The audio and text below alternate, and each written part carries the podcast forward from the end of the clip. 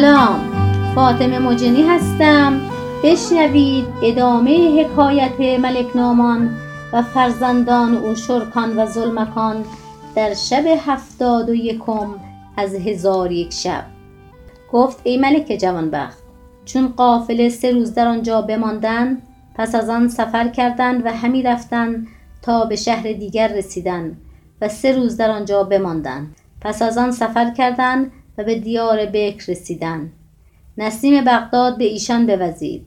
زلمکان را از خواهر و پدر و مادر یاد آمده محزون گشت که بی نعزت الزمان چگونه نزد پدر رود. چون گریان شد و بنالید این ابیات برخواند نسیم باد صبا بوی گلستان برسان. به گوش من سخن یار مهربان برسان. دهان به مشک و می همچو لاله پاک بشوی. پس آنگهی سخن من بدان دهان برسان. طنطاب گفت که این گریستن و نالیدن بگذار که جای ما به خیمه حاجب نزدیک است. همی ترسم که او را ناخوش آید. زلمکان گفت از خواندن شعر ناگزیرم. شاید که آتش دل فرو نشیند. طنطاب با زلمکان گفت تو را به خدا سوگند می دهم که از این ملالت و حزن و زاری و اندوه درگذر تا به شهر خود برسی. پس از آن هر چه خواهی بکن.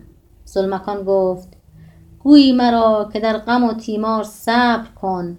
بیهوده صبر در غم و تیمار چون کنم؟ نه یار با من است و نه دل در بر من است. بی دل چگونه باشم و بی یار چون کنم؟ پس از آن روی به جانب بغداد کرد و در آن شب نعزت الزمان نیز به یاد برادرش زلمکان نخفته بود و همی گریست که ناگاه آواز برادرش زلمکان را شنید که گریان است و این ابیات همی خواند. ای برق اگر به گوشی آن بام بگذری جایی که باد زهره ندارد خبری بری. آن مشتری خصال گر از ما حکایتی پرسد جواب ده که به مانند مشتری.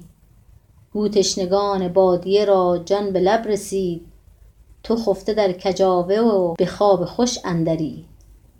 دانی چه می رود بر سر ما ز دست تو؟ تو خود به پای خویش بیایی و بنگری.